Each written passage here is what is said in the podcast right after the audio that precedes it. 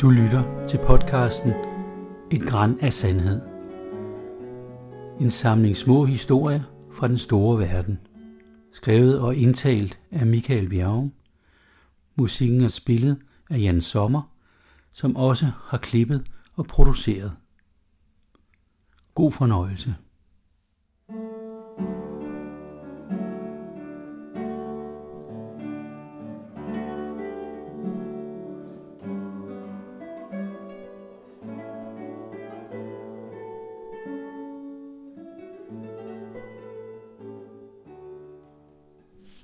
Terje gennem Panama-kanalen.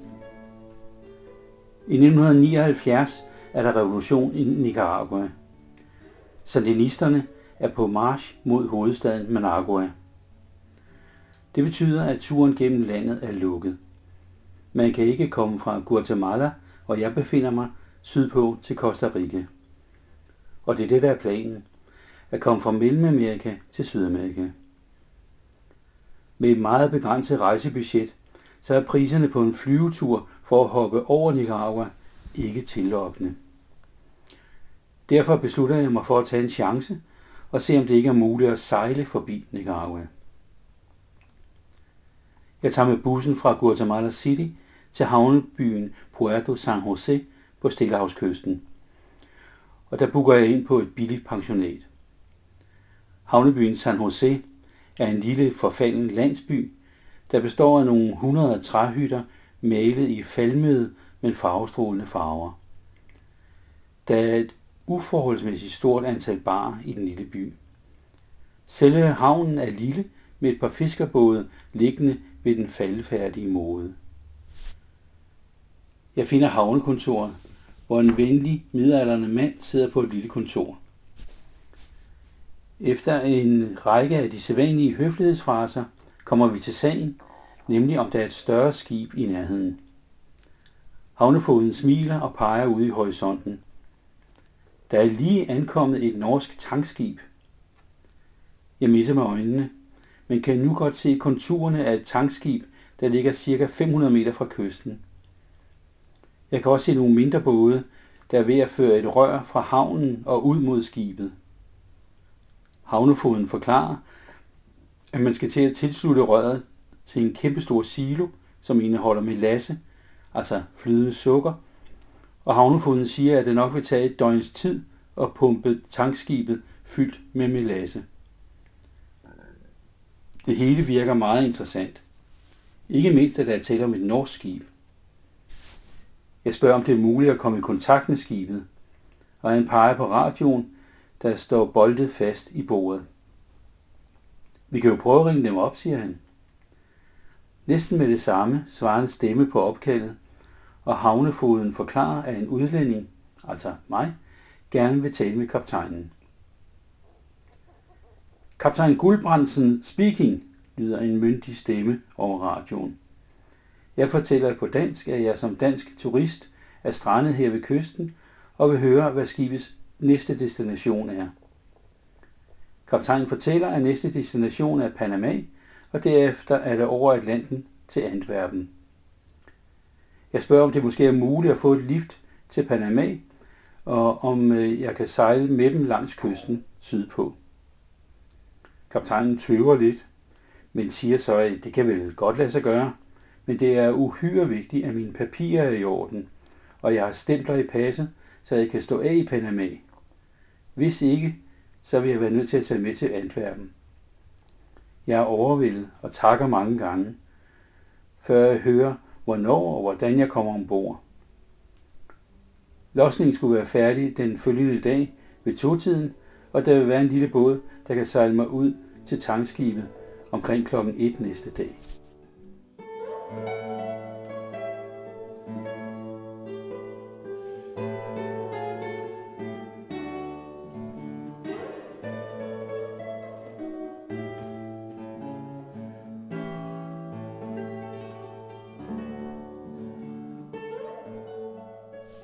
Jeg takker endnu en gang både kaptajnen og den imødekommende havnefode og slukker for radioen, før jeg skynder mig ind i den nærmeste bar for at bestille en gallo, den mest populære øl i Guatemala.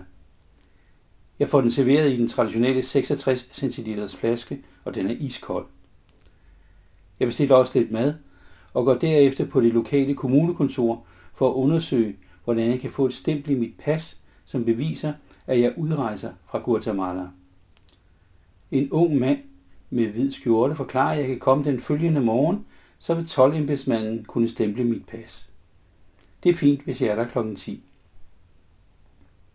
På havnen kan jeg se, at rørledningen er fastgjort, og at pumpningen af melasse er i gang. Jeg kan også se en lille båd, der kommer fra fragtskibet ind mod havnen med en 8-10 personer ombord. Jeg venter til de ligger til, og kan se, at flokken af norske søfolk, som har fået landlov i den lille by. Jeg præsenterer mig for mændene, og særligt en af dem, Terje, lyser op i et stort smil. Ikke mindst, da jeg fortæller, at kaptajnen har givet mig lov til at sejle med til Panama. Terje griner og siger, at så kan jeg jo få chancen med at skure dækket undervejs. Alle søfolkene stiger mod et af de mange værtshuse, og der bliver bestilt både mad og øl og rom. Jeg sidder med Terje, som er en smilende mand i midten af 30'erne.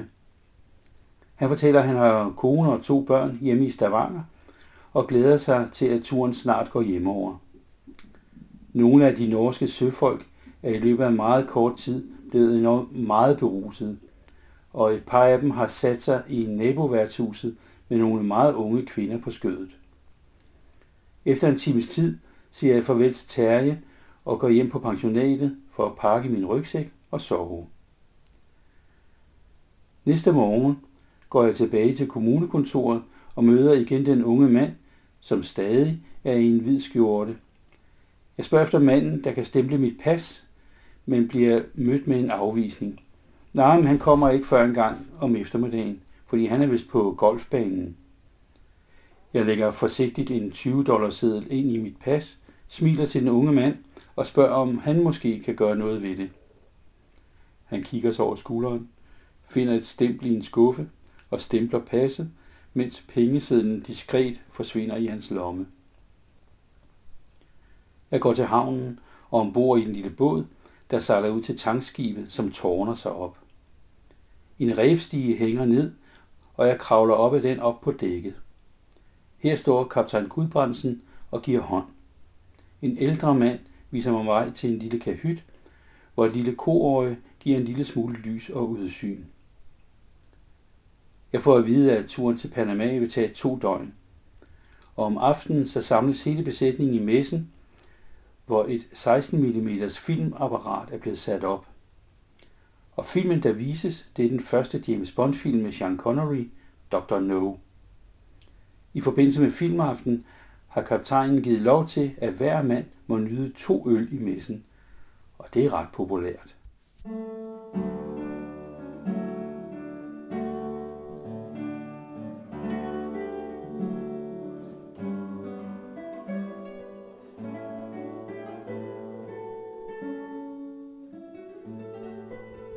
Jeg tilbringer en del tid med Terje, som er anden styrmand, så samtalerne foregår ofte på broen, hvor han sikkert styrer skibet langs kysten mod syd. Han fortæller, at han har sejlet i syv år, efter han først har været i marinen, og derefter blev færdiguddannet som styrmand på Søfartsskolen. Han fortæller, hvordan det norske olieeventyr fuldstændig har ændret Stavanger, som tidligere var en fiskerby, men nu er et industrielt centrum i landet. Der er masser af hoteller og restauranter og tusindvis af udlændinge, hovedsageligt amerikanere, fylder kontorerne og de tekniske installationer. Terje var ikke fristet til at gå ind i olieindustrien. Han syntes, at et job som en slags taxachauffør frem og tilbage til platformene ikke lyder tillokkende. Så han vælger langfart. Kaptajnen giver mig lov til at bruge deres radio, og telegrafisten kalder op til Lyngby Radio, som kan stille en samtale videre til min mor. Hun bliver noget overrasket over at høre min stemme, som star kommer hele vejen over fra Stillehavet. Det er lang tid siden, vi har talt sammen, så de hurtige hilsner om, hvordan det går med den eller den, er meget velgørende. En tidlig morgen ved 5.30-tiden sejler vi ind i Panama-kanalen. Jeg er på dækket og nyder det fascinerende syn, hvor vores kæmpe skib kommer ind i en sluse, bliver hævet 6 meter op og sejler videre til den næste sluse. Det sker fire gange, så er vi klar til at sejle igennem den store sø, Lago Gatun, som ender ved sluserne ude ved Atlanterhavet. Det er fuldstændig fascinerende at se, hvordan skibets flere tusind tons vægt bliver løftet stille og roligt op af det indstrømmende vand i det kæmpe store badekar, som en sluse i virkeligheden er. Da vi ligger til kaj i Colon på Atlanterhavssiden, er der gået cirka 12 timer, og shippingmanden kommer ombord. Jeg siger farvel til Terje, kaptajn Gudbrandsen og alle de øvrige flinke søfolk og går af en lejder ned på molen. Shippingmanden viser mig til tolv og pasmyndighederne, som hurtigt stempler mig ind i Panama. Jeg booker ind på et lille pensionat i Colon, og næste dag tager jeg toget langs kanalen tilbage til Panama City, hvor jeg tilbringer nogle afslappede dage. Den 20. juni sidder jeg på en fortorskafé og nyder en øl, denne gang en Balboa. Jeg har købt en avis og ser på forsiden, at sandinisterne dagen inde har overtaget magten i Nicaragua, efter de har indtaget hovedstaden Managua. Den hidtidige diktator i landet, Anastasio Somoza, er flygtet til en ukendt destination. Tiderne skifter.